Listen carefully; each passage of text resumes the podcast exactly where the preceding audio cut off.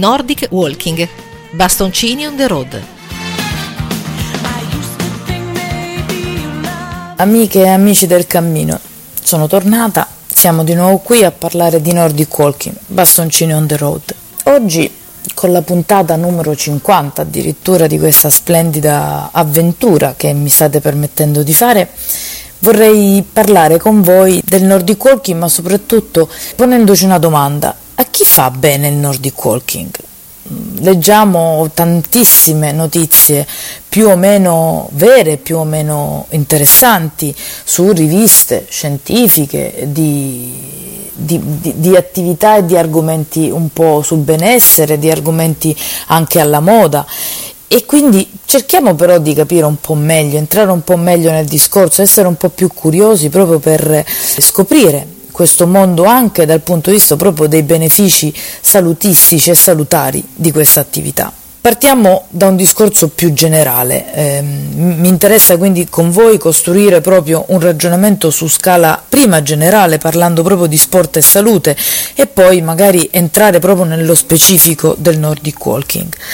L'Organizzazione Mondiale della Sanità, ben dal 1947, ha um, messo in piedi, ha messo, dire, ha posto l'attenzione su un significato ben preciso di, eh, di salute. E parliamo di, eh, di salute non eh, come assenza di malattia, bensì come proprio un, il raggiungimento di un eh, completo benessere psicofisico e sociale. E quindi non parliamo soltanto di eh, come dire, cura di una malattia, bensì già nel 1947 appunto introduce il tema di prevenzione e poi successivamente nel 1986 faccio un po' di storia proprio per capire, entrare nel ragionamento tutti insieme con la carta di Ottawa che eh, si comincia a parlare degli stili di vita, quindi eh, a tutti quei processi e tutte quelle mh, attenzioni che proprio nella propria vita le persone devono avere per eh, esercitare un maggior controllo, avere un maggior controllo sul proprio stato di salute al fine anche di, eh, di migliorarla. Arriviamo poi ai giorni nostri, parlo sempre di sport e salute, parlo sempre dell'Organizzazione Mondiale della Sanità e parlo della Carta di Toronto nel 2010, su, su, seguita poi nel febbraio 2011 da un ulteriore documento che parla proprio di investimenti, fa, introducendo anche un termine quindi economico di aspetto legato all'attività, a, a un corretto stile di vita, ma soprattutto all'accessibilità e quindi a un'attività fisica, a una pratica motoria per tutti, quindi introducendo un'attenzione maggiore a tutte quelle attività e azioni protettive che viene, eh, vengono messe in, in, atto attraverso proprio l'attività fisica, che quindi eh, permette a chiunque eh, e con una certa attenzione di mantenere eh, uno stato di salute appunto consono a, a, non alla cura di una malattia bensì proprio a eh, uno stato oh, di salute eh, salutare. Il documento del 2011 poi sugli migliori investimenti eh, introduce anche e parla proprio scadenzandole, facendo proprio un diario eh, di tempi e di modi proprio in cui eh, spiega come per ciascuna fascia d'età sia eh, necessario e quindi sia importante svolgere attività fisica partendo proprio anche da uh, di eh, livelli raccomandati per ciascuna delle fasce d'età. Per esempio per i bambini e ragazzi in età compresa fra i 5 e i 17 anni per raggiungere uno stato di salute consono e quindi un buono stato di salute che anche in termini economici, come vi dicevo, possa costare meno alla comunità, eh, il livello di attività fisica raccomandato è almeno una uh, sessantina di minuti di attività fisica di eh, intensità variabile fra la moderata e la vigorosa e eh, proprio per questo portare, avere quei benefici. Benefici che una persona dell'età superiore fra i 18 e i 64 anni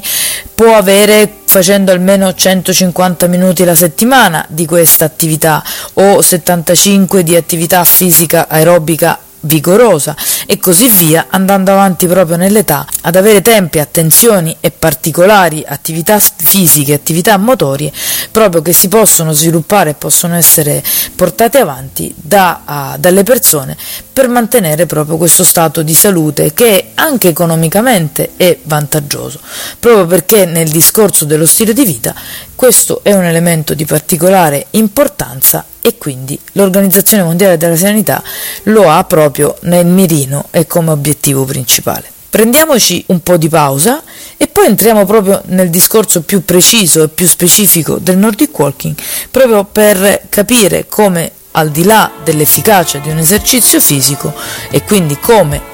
l'esercizio fisico nelle raccomandazioni dell'Organizzazione Mondiale della Sanità, possiamo rapportarle alle attività di Nordic Walking che facciamo noi tutti i giorni. Il tempo cambia molte cose nella vita, il senso, le amicizie, le opinioni, che voglia di cambiare che c'è in me. Sente il bisogno di una propria evoluzione, sganciata dalle regole comuni, da questa falsa personalità. Segnali di vita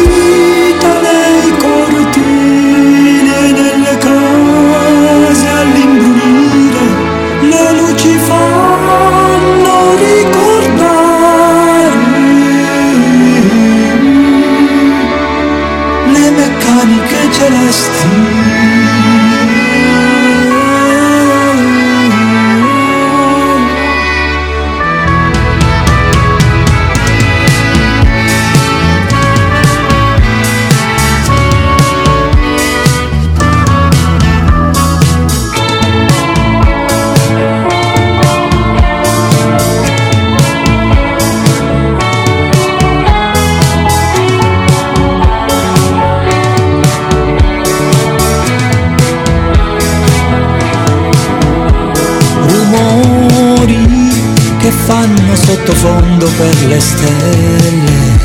Lo spazio cosmico si sta ingrandendo e le galassie si allontanano. Ti accorgi di come vola bassa la mia mente?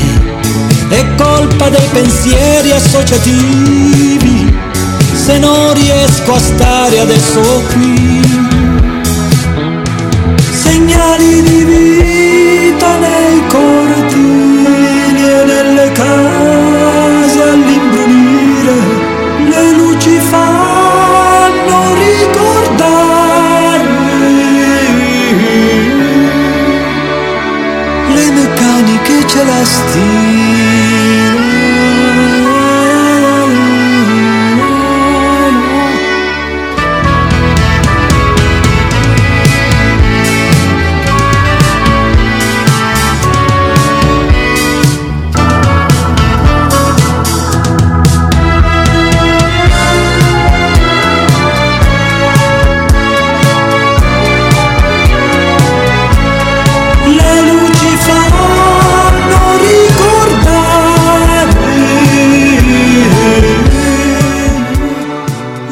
Eccoci tornati a parlare di Nordic Walking e, e, oggi proprio nella puntata numero 50, vi dicevo, sto cercando di affrontare con voi l'argomento del, della salute e fondamentalmente ponendoci la domanda a chi fa bene il Nordic Walking. Nella prima parte della puntata ho cercato di riprendere un po' le principali fasi storiche in cui l'Organizzazione Mondiale della Sanità si è occupata di salute, di stili di vita e quindi in questi ehm, focalizzando l'attenzione sempre di più sulla pratica motoria e quindi sulle attività, eh, sulle azioni protettive dell'attività fisica.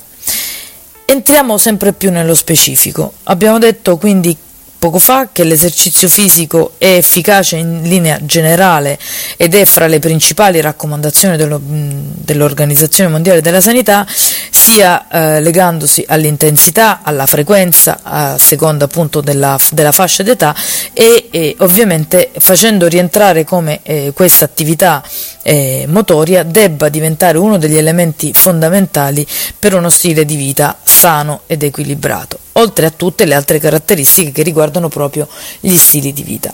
Il Nordic Walking è sempre più studiato, parlavo prima che tanta, tante riviste e tanta informazione possiamo trovare, ma possiamo trovare anche tantissima nuova letteratura scientifica che ci permette proprio di ehm, capire quanto le, l'esercizio fisico sia efficace come strumento preventivo, terapeutico in occasione di alcune patologie, ma come sia anche fondamentale come esercizio fisico il Nordic Walking in tanti eh, tipi di, eh, di, attività.